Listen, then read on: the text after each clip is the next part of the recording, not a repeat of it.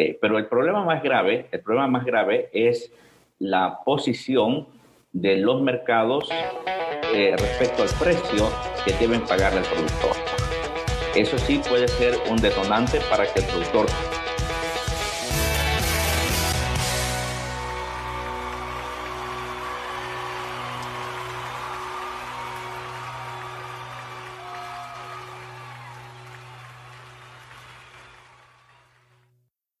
Bienvenidos agrotitanes. Antes que nada, muchísimas gracias. El día de hoy tengo el gran honor de, de poder entablar una conversación con alguien que me deja con un, un, sentido y un gran sabor de boca en el sentido de ver la, la agricultura, ver la vida, ver la, lo que realmente es en este universo que parte de la nada y, y se vuelve el todo y de la forma holística se, dé la oportunidad, mi estimado Clever, de poderse presentar, de decirnos quién es Clever y bienvenido antes que nada.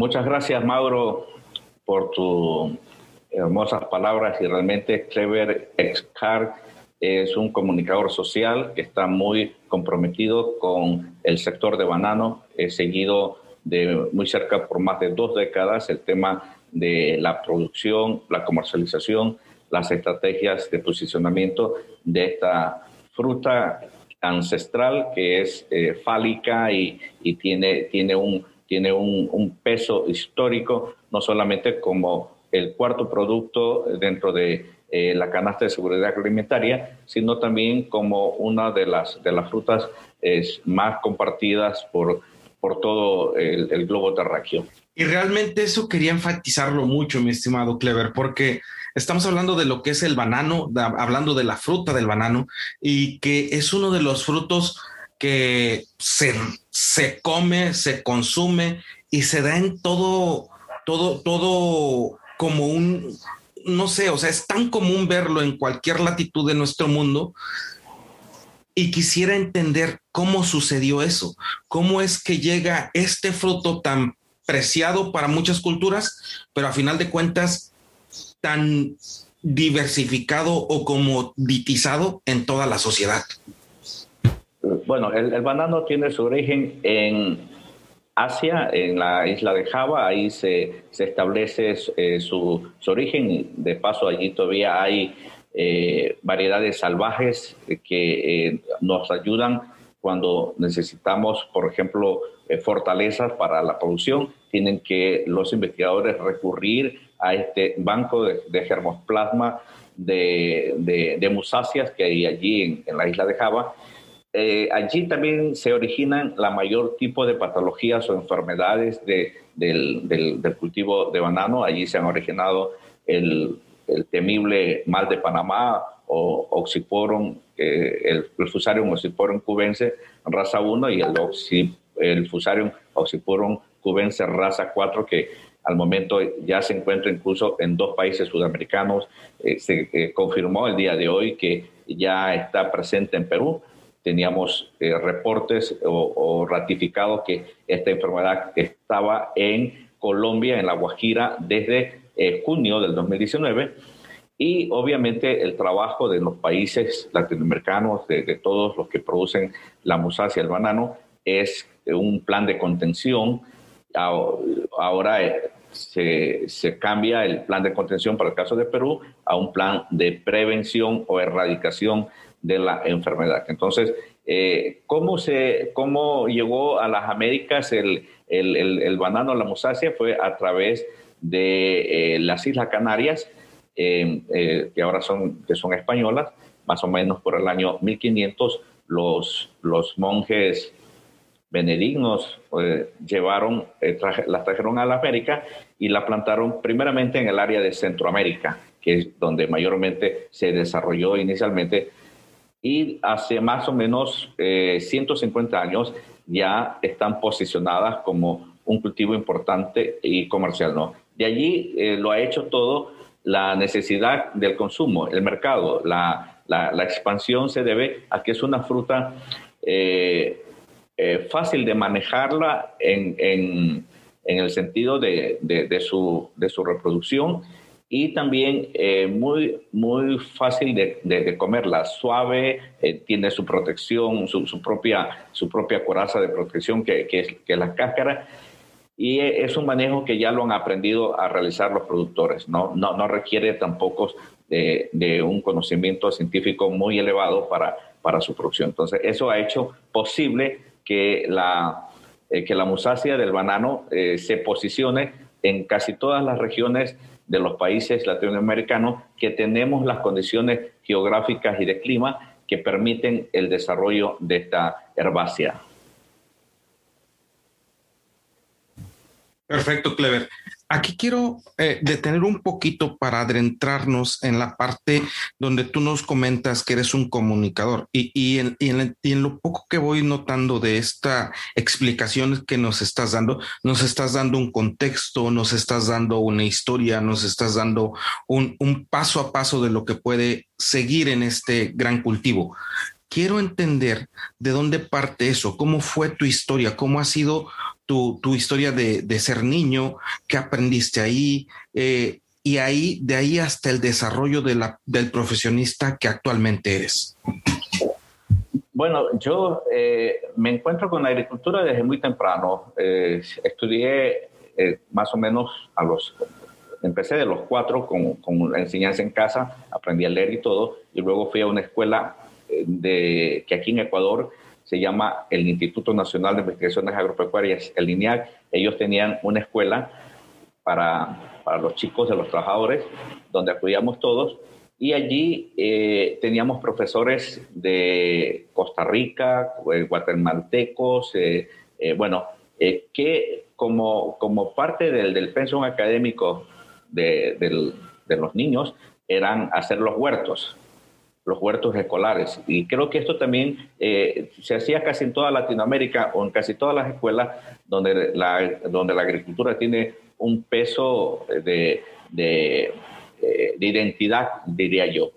Y eh, obviamente posteriormente ya estudié lo que lo, lo, la, lo seglar y me volví a encontrar con la agricultura cuando salí de la universidad y fui a trabajar a una estación de radio y una amiga chilena, mientras yo estaba desarrollando mi, mi actividad de comunicador social en una radio, vino a proponer un programa agropecuario. Pero los programas agropecuarios tenían un concepto muy, muy vago de eh, un proceso de transferencia de tecnología. Eh, o sea, querían hacer los comunicadores de transferencia de tecnología sin ser ingenieros agrónomos. Y obviamente lo que tenían era el interés de comunicar algo, pero, pero eh, cuando se tiene el interés de comunicar algo, cosas eh, tan eh, científicas como es, por ejemplo, la, producción agropecuaria, se requiere algo de conocimiento de esta, de esta materia de ingeniería agronómica para poder compartir con, con tu público, con tu target, detalles que van a ser eh, necesarios el, compartirlo para que puedas tú comunicarte, o sea, para que se dé ese proceso, esa simbiosis del toma y daca. Te doy yo esto y me das tú aquello de tu información. Entonces, es importante esa parte. Y como a mí, yo me, me, tocó en esa estación de radio manejar el Mundial 86 que se dio en México. Eh, a mí no me gusta el fútbol, pero por, por, por, la parte profesional lo tuve que hacer. Me tuve que volver futbolero, tuve que seguir las pelotas y tuve que seguir todo esto. Yo no soy dos, dos campos que no me gustan, ni la política ni, ni, el fútbol. Entonces, cuando ya salí de esta estación de radio, dije, bueno, ¿qué hago? Y me acordé de esta amiga que me había invitado a realizar estos programas agropecuarios y le propuse a ella que cambiáramos los programas, que hiciéramos noticieros eh, que nos preocupáramos un poco más de las noticias del sector, más que de la transferencia de tecnología, porque eh, había un campo muy, muy abierto para, para informarle al agricultor, al, al, al, industrial, al empresario agrícola de lo que tenía que hacerse o de lo que tenía que decirse en su momento para que, para que fuera, fuera noticia. Entonces, eh, de allí nace mi interés por el tema agropecuario en la comunicación social. Perfecto. Hace un rato dijiste una palabra que, creo que resuelve muchas de las cosas que a final de cuentas acontecen en el campo. Eh, dijiste, el manejar los huertos nos daba una identificación. Y te voy a poner un poco del contexto en México. En contexto en México es la agricultura del centro para el sur, es una agricultura de subsistencia, es una agricultura media y mientras más al sur, más baja te vas. En el caso de Banano es una excepción en todos lados.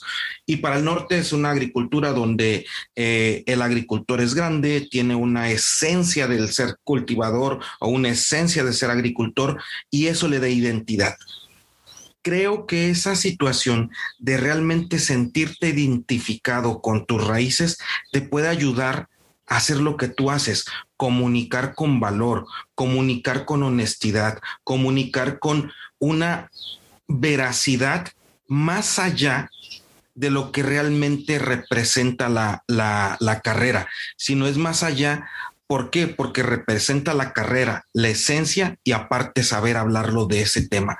¿Cómo es la cultura socioecológica, socio, socio, socialmente eh, en, Ecuador o en Latinoamérica donde hayas convivido? Y si realmente esa falta de decir, soy agricultor, me apropio de mi profesión o me apropio de mi oficio, es lo que realmente nos está faltando para imprimirle a las nuevas generaciones y decirles, vénganse acá, hay un gran campo de prosperidad, hay un gran campo de conocimiento, pero realmente no se está comunicando de esa manera. Claro, eh, a ver, yo miro al agricultor latinoamericano o al, agricultor ancestral como muy anclado en procesos productivos que eh, están desfasados de la actual realidad eh, o de lo que se vive en el futuro. Es decir, ya no, las unidades de producción podrían ser eh, menos expansivas y más intensivas, que es, es, lo que finalmente el, el, negocio agropecuario le va a exigir, es decir, una producción a escala. Eh, y esta producción a escala puede tener, o sea, no, no, no necesariamente tiene que ser eh, afectiva al suelo afectiva al medio ambiente.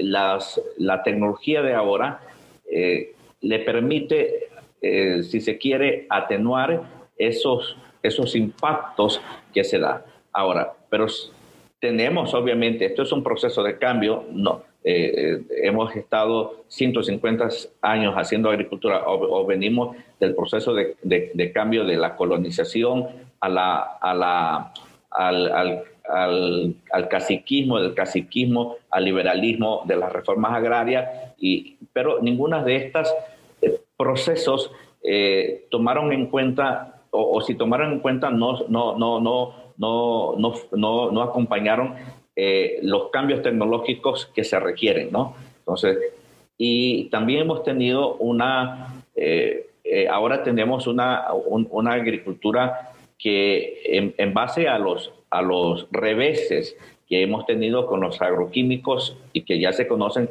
que son muy dañinos para el suelo y todo, hemos querido volver a prácticas de producción eh, amigables o ecoamigables eh, en el que se usa la labranza cero, en el que se usa eh, los compost, donde se usa los microbios y todo, lo cual es, es, bueno y, se, y puede permanecer así para, para ciertos nichos de mercados o para ciertos nichos donde, donde, donde, donde el pueblo puede a, copiarse o puede ser mi, eh, mi, mi, mercado cautivo para ese tipo de producción. Pero si yo estoy mirando ya una agricultura de exportación que es totalmente diferente, eh, tengo que, eh, alinearme a los procesos productivos modernos. Tengo que, que encuadrarme en, en, en esos estándares que me exigen y que obviamente me obligan a tener conocimientos y uso de tecnologías totalmente modernos. Y eso es para todos los cultivos. Eso es para el maíz, eso es para el camote, eso es para el, nopal, eso es para las flores, eso es para el banano, eso es para cualquier tipo de, producto, la exigencia. Es interesante lo que comentas, porque a final de cuentas nos da un contexto de decir, cuando pensamos en realmente crecer, tenemos que empezar a tener más prácticas sustentables para poder crecer. Pero en el hecho de crecer no significa solamente como en superficie, sino en intensidad, sino a final de cuentas en tener eh, mejores métodos de, de cultivo. Y quiero ser muy, muy, muy enfático en esto, y sobre todo tú que eres una persona experta en este tema que es el banano, de decir, a ver, si me puedes contextualizar eh, cuáles son los números, ¿Qué, ¿Qué, tanto es de importancia este cultivo a nivel mundial y, y, y qué nos pudieras compartir de este gran sector que es el sector bananero, que es un sector de alta especialidad, porque realmente el que se sienta querer dirigir el que se sienta querer producir un banano es que realmente tiene pasión y amor por lo que hace, que es la agricultura. Claro, a, ver, eh, te pongo en contexto las cifras mundiales de producción del banano. Eh, se producen alrededor de 70 millones de toneladas alrededor del mundo. 70. El mayor productor de banano es la India, seguido de China, posteriormente eh, Tailandia, luego viene este, Brasil, como países productores, es decir, no como países exportadores. Tanto China, tanto la India y tanto Brasil, que se pueden considerar los más grandes en áreas de producción de banano, eh, casi consumen el 90%, el 95% de su producción para consumo de sus, de sus habitantes. Eh, esto diferencia muchísimo de eh, la participación de países como por ejemplo los llamados el área del dólar, que están eh, en Centroamérica, incluyendo a México últimamente, porque México tiene una producción de banano de exportación, sobre todo en Tabasco, que, que va para su mercado natural, que es los Estados Unidos, y desde el 2019, el 2018, han hecho sus pininos exportables para China, ¿no? Eh, se han enviado algunos contenedores que llegaron con muy buena eh, referencia de, calidad y eh, tienen abierto pues el, el, camino, la ruta para seguir exportando y para seguir expandiéndose.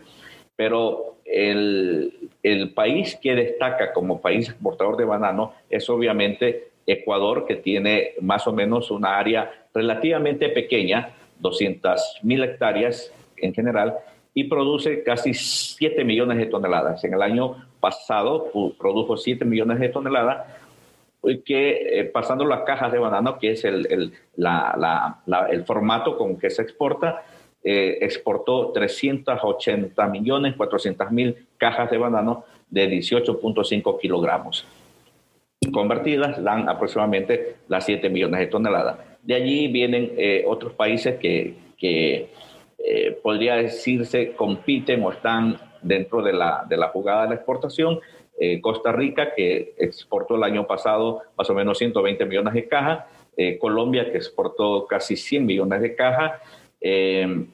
Honduras se quedó esta vez por el tema de los huracanes, el, el ETA y el IOTA, que afectaron tremendamente las, la, el área geográfica de producción de Honduras y Guatemala y se siente en este momento, en estos, en, estos, en estos meses del año, que es la temporada alta, se siente el bajón de la oferta que beneficia a Ecuador en este caso y a Colombia, porque, pero eh, se ha dado una situación de que tanto Ecuador como Colombia, por efectos de clima, no tienen ahorita eh, mucha fruta, por lo que el precio de la fruta se encuentra en lo alto. Entonces, esto eh, más, más, más, o menos es el, el, la síntesis o el diagnóstico de los países productores, que diferencia mucho de los mercados. Una cosa son los productores y otras cosas son los mercados. Entonces, eh, si quieres te puedo ahondar el tema en la parte de los mercados, que es otra cosa.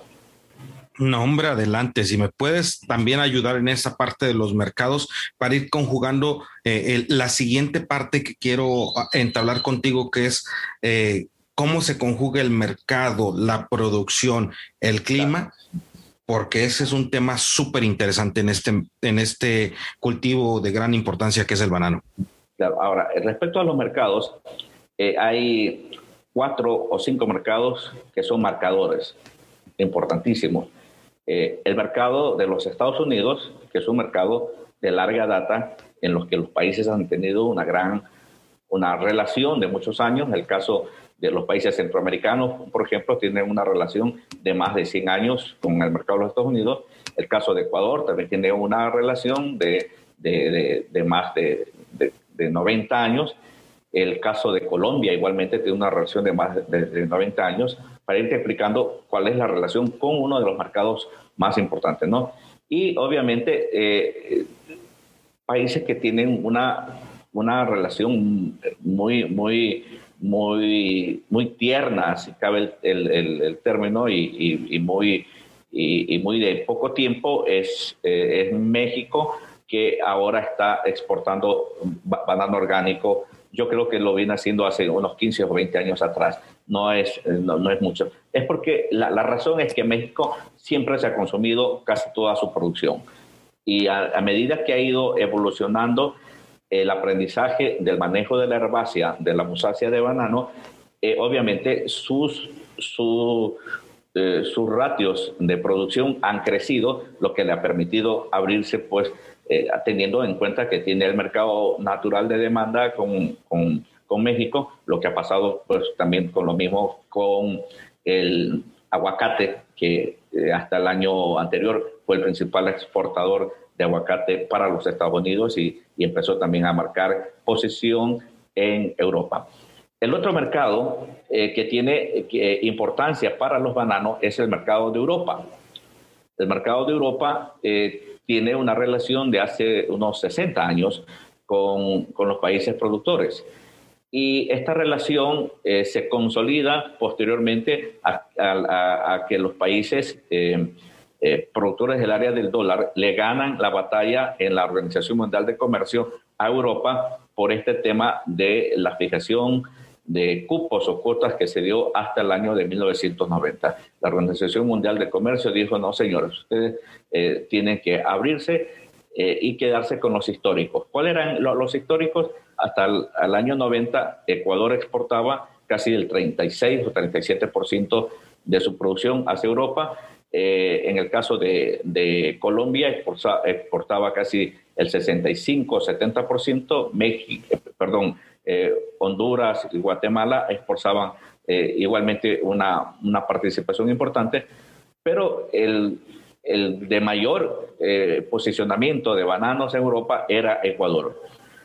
se abrió la posibilidad de firmar el acuerdo comercial con los países latinoamericanos por parte de Europa. Dijo, bueno, nosotros vamos a firmar un acuerdo para que ustedes nos provean de banano y se firmó, lo, lo firmaron Perú, lo firmó Colombia, lo firmó Centroamérica, Ecuador no lo firmó por un exceso de, de, celo eh, eh, nacionalista eh, agroalimentario. Entonces, el gobierno de ese entonces, el, del señor Rafael Correa, no lo firmó, sino hasta el 2017, en que la necesidad del mercado, es decir, las pérdidas que, que causaba el no firmar ese acuerdo, y lo obligaron a sentarse nuevamente a firmar el acuerdo marco, es decir, con las mismas eh, estándares de lo que se habían firmado Colombia, Perú y Centroamérica, tuvimos nosotros que allanarnos y, firmarnos. Eh, Ecuador quería que le hagan, le den un trato diferente, un trato preferencial, lo que obviamente Europa no iba a hacer. No, señor, ustedes se tienen que ganar ese trato si quieren eh, una, una mayor participación de las cuotas será con precios, calidad y un sistema de certificación que lo están obligando ahora. Y esos son los dos mercados más importantes para cualquiera de los países productores de banano.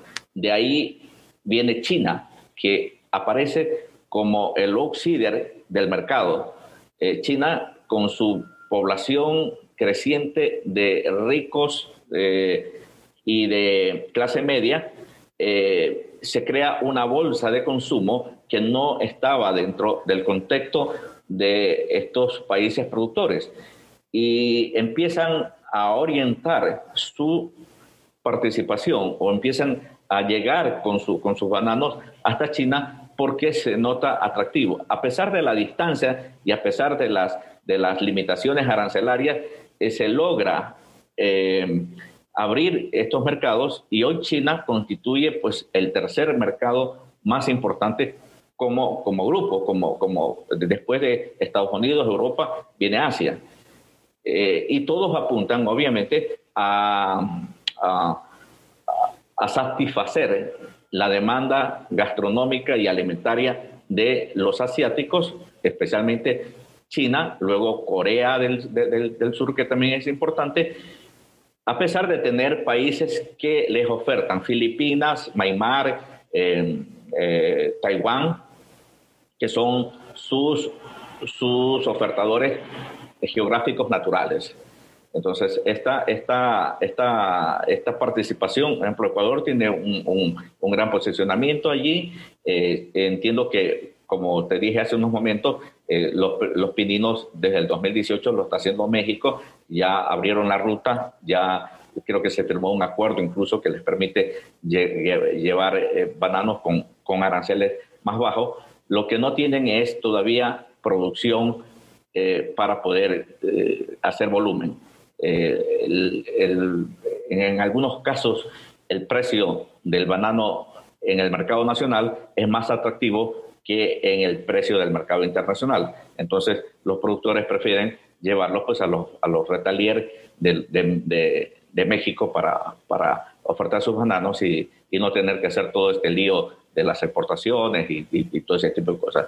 Y el otro mercado eh, que eh, ya tiene mucha, mucha importancia es el mercado de Medio Oriente, eh, con países como Irán, Arabia Saudita, Turquía, Irak, Kuwait, que son países que también están aprendiendo a consumir banano desde hace mucho tiempo, ¿no? Eh, no te hablo del mercado de, Europa del Este o del Mediterráneo, porque ese mercado, eh, una vez que se, que se abrió, que se abrió la, la liberación eh, ideológica del izquierdismo hacia el neocapitalismo que se promueve en todos estos países que eran anteriormente comunistas, estos empezaron a, consumir banano realmente como una fuente proteica de, proteínas que no conocían. Entonces, esto ha, ayudado muchísimo a los países productores a evolucionar hacia adelante.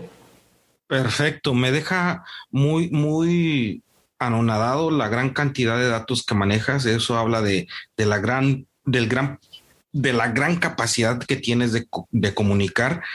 Y quiero tomar estas, estas cifras y estos datos que me dices. A final de cuentas, tenemos tres mercados que son altamente demandantes, Europa, Estados Unidos, Asia mismo, y de ahí, a final de cuentas, tenemos también grandes productores dentro de ellos. Uno de los más grandes es donde tú radicas, que es Ecuador, que tiene las características, eh, digamos así, esenciales para seguir creciendo, pero a final de cuentas estamos comprometidos con un tema que se llama climático.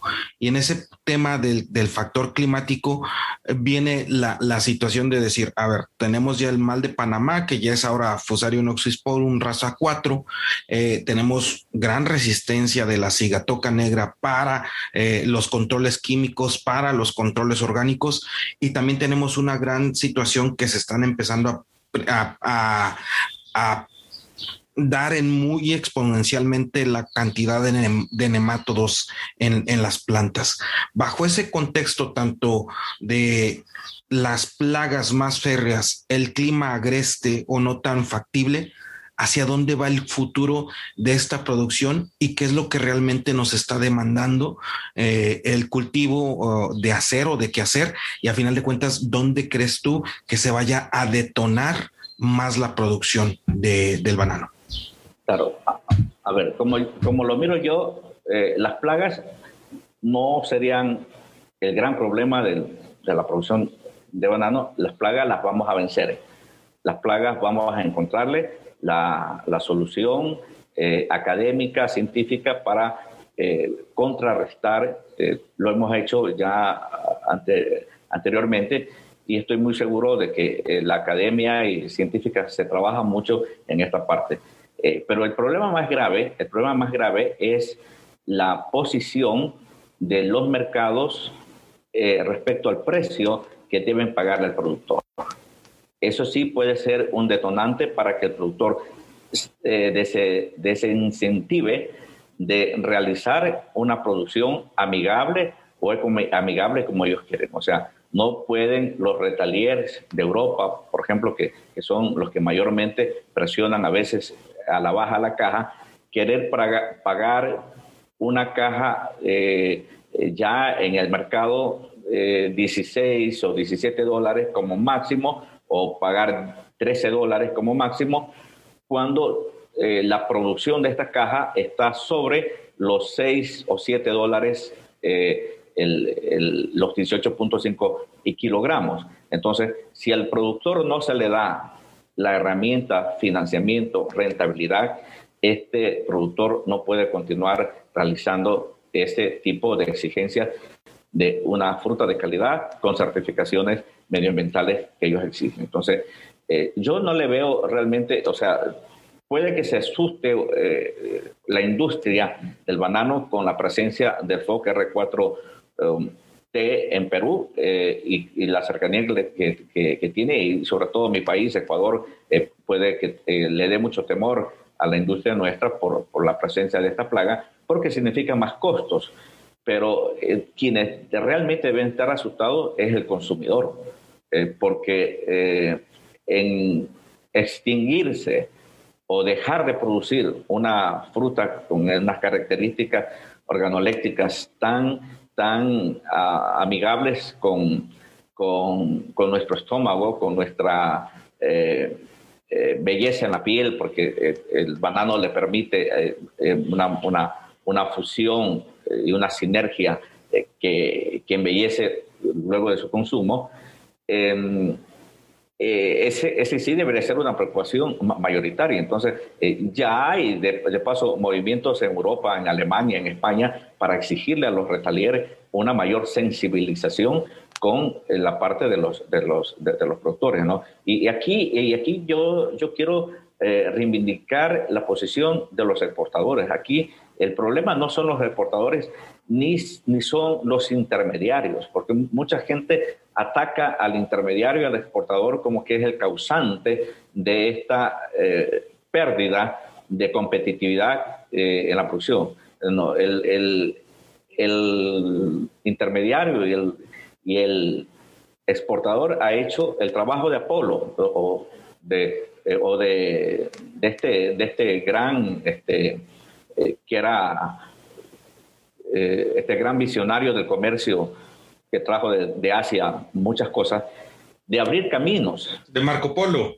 De Marco Polo, exactamente, de Marco Polo. Entonces, eh, ellos hacen el trabajo de, ir a los mercados arriesgando capitales, arriesgando, qué sé yo, cualquier cosa, porque a veces piden prestado a la familia y todo para poder comprar un container de banano que vale más o menos entre 8 mil y 10 mil dólares compra cinco containers, no te paga un importador eh, una carga de, tres o cuatro containers, que has quebrado.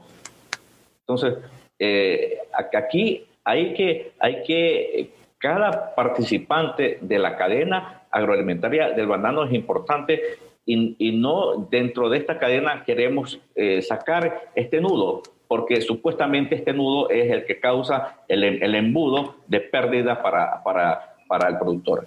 Aquí está eh, plenamente identificado dentro de los análisis eh, estadísticos y dentro de los análisis de, mercados financieros quienes se llevan la mayor parte de la tajada en la eh, producción y comercialización del banano. El productor apenas lleva, creo, 6 o 7% de, de, de, una, de, un, de un valor del, del 100%. Luego la otra parte entre las navieras, entre el exportador y, las navieras llevan otro 6 o 7%. Eh, Luego el madurador se lleva igual un 6 o 7%, pero quien se lleva la mayor parte es el retalier que se lleva casi 52%. Entonces, ahora, si, si, tú lo miras, dice, ¿por qué el retalier se lleva el 52%? Porque cuando le llega una carga, hablemos de, una tonelada de, banano para que lo, la ponga en las perchas. Y luego tú dices, de esa tonelada de, banano que, que eh, voy a perder hay una pérdida casi segura de un 12 y 13%.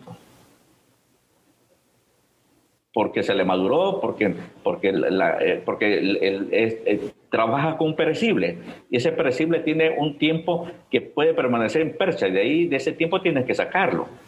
Ya no, puede, ya no puede permanecer, ya no es apto para su consumo. Está demasiado maduro. Entonces, hay una pérdida que más o menos el 12% que, que, la, que, la, que, se la tiene, que se la tiene que cargar él y que se la carga obviamente al consumidor, porque no hace puré de banano, no hace harina de banano. Sí me, sí, me entiendes el, el, marco de circunstancia, ¿no? Sí, claro, o sea, realmente es un, un, un, o sea, a final de cuentas es entrar en un factor de riesgo muy alto y por lo cual... Es un, es un negocio de riesgo muy alto, exactamente. Entonces, este negocio de riesgo muy alto en, el que cada participante se cuida las espaldas, cada participante trata, trata de, de, obtener la mayor rentabilidad en base a la exigencia de que sean sensibles con su participación. Entonces, pero obviamente el que el, el, el, el último eslabón de la cadena y el primero que, que, que, genera la riqueza es el productor.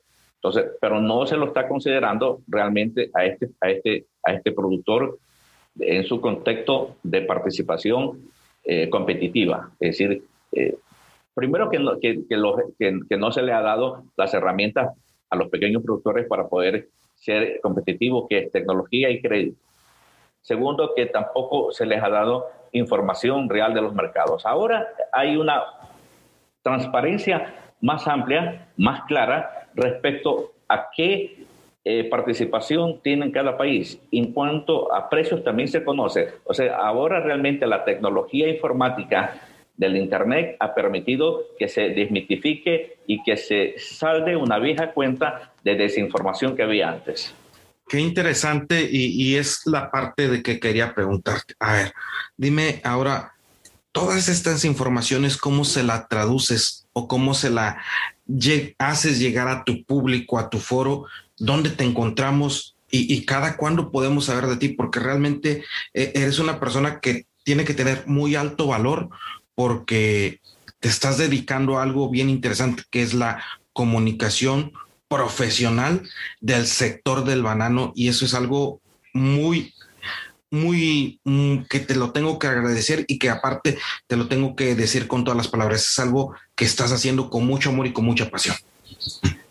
Bueno, mira, eh, nosotros tenemos una página web www.bananaexport.com. Tenemos cuatro productos que, eh, con los cuales llegamos a nuestro target, eh, que son los productores, los comercializadores, los investigadores y el público en general.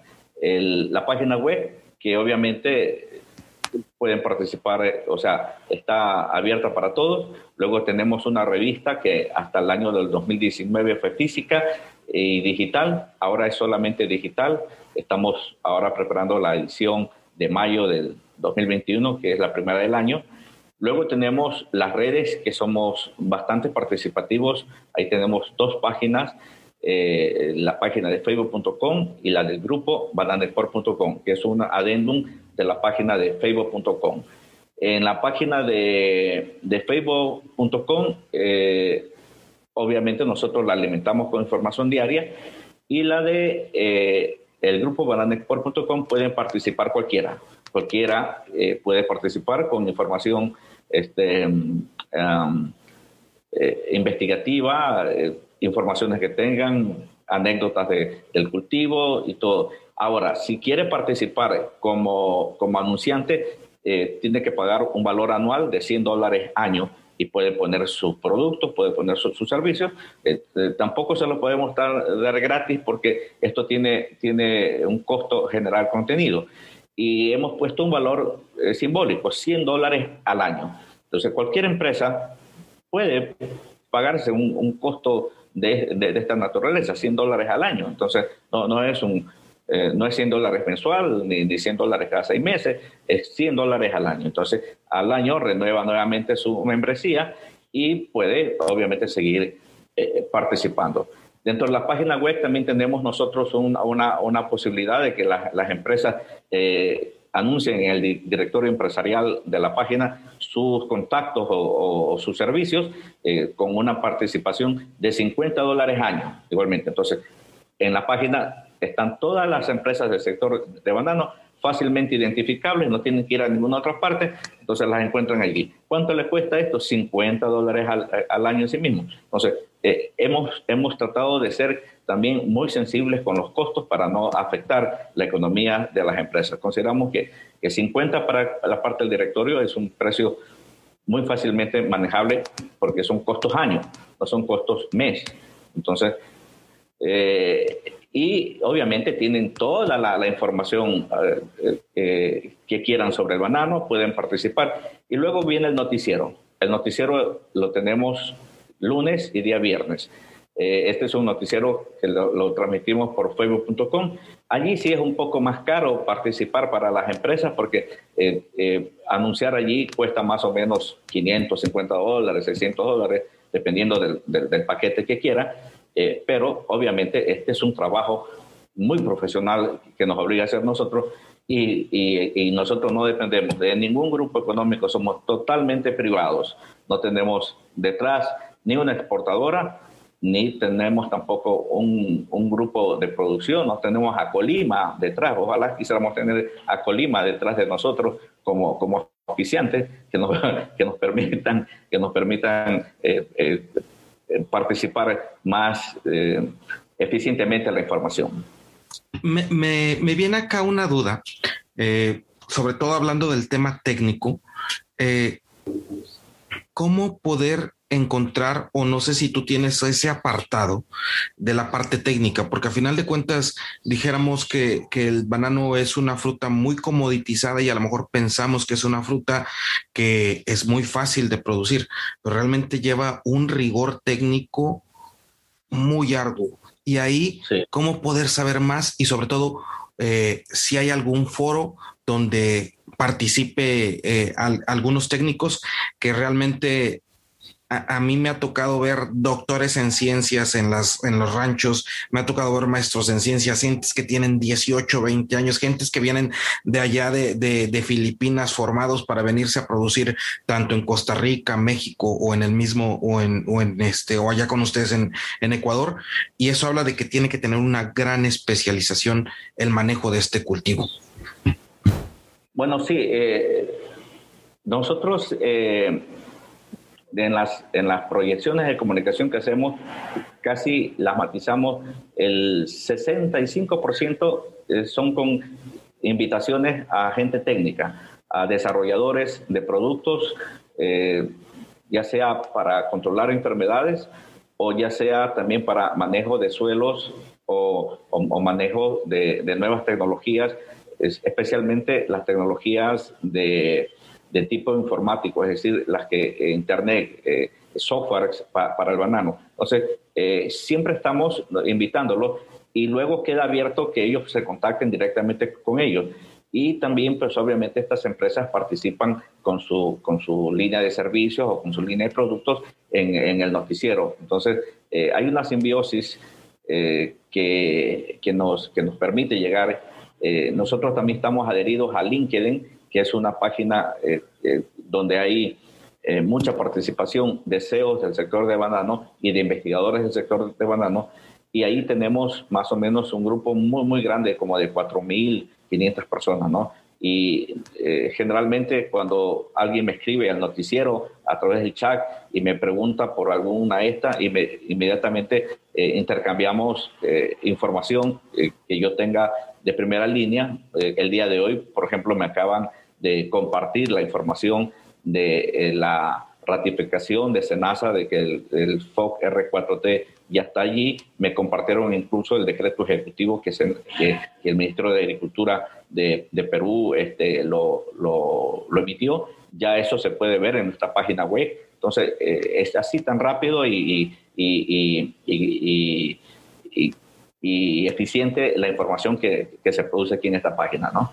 Clever, ya casi para cerrar el, programa, quisiera preguntarte algo que me gusta mucho hacer y preguntárselo a todos los, los invitados. Eh, si el día de hoy tuvieras la oportunidad de decir con qué letra, empresa, con qué frase empezaría, empezaría tu biografía, ¿con cuál empezaría? Ya había escuchado eso, ya había escuchado eso. Um, uh, competitividad.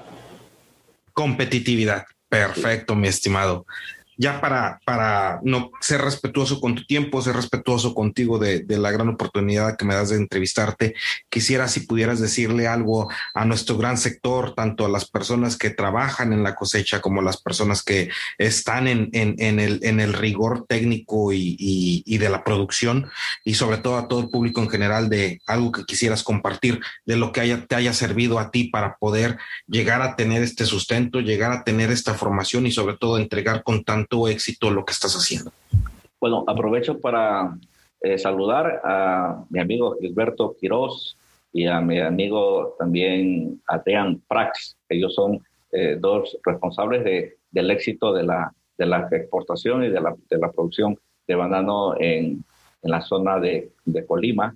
Eh, los, los, tengo muy de cerca siempre, siempre los he entrevistado y bueno, que continúen, que hay que darle duro, hay que bregar duro, hay que, hay que, hay que seguir adelante. El banano, el banano no es como el maíz. Eh, el, la, la, tortilla de maíz, la tortilla de maíz, bueno, yo de maíz de México conozco muchísimo. Hice un estudio técnico de, de las relaciones de, de compra-venta y de la industrialización del maíz en, México hace unos 10 años atrás. Entonces, eh, sobre ese tema conozco muchísimo también en, en, en, en, la parte de comercialización, que es muy fuerte. Así que eh, sigamos bregando, sigamos dándole duro. Mi estimado Clever, es un verdadero agrotitán. Si, si, si te diste cuenta también en la parte de, del, del maíz en México, se habla de que nosotros somos los hijos del maíz, ¿no? Y hablando un poco de, lo, de lo que hablábamos es, ah, eh, antes de empezar el episodio de, de toda esta gran eh, eh, cultura de la cual provenimos, que es la cultura azteca, que es la cultura maya, que es la cultura tolteca. Quiero agradecerte mucho esta oportunidad que me brindaste de entrevistarte. espero no sea la última, sea la primera de muchas y en la cual te pueda, te pueda apoyar. Estoy para apoyarte y muchísimas gracias. Eh, ok, Mauro, muchísimas gracias y gracias al público de México por eh, escuchar también. Estamos igual también muy agradecidos allá con ustedes, este, pues ahora sí que eh, hermanados con esta gran, con este gran campo, hermanados con la tierra, ¿no? Cuídate, amigo. Muchísimas gracias.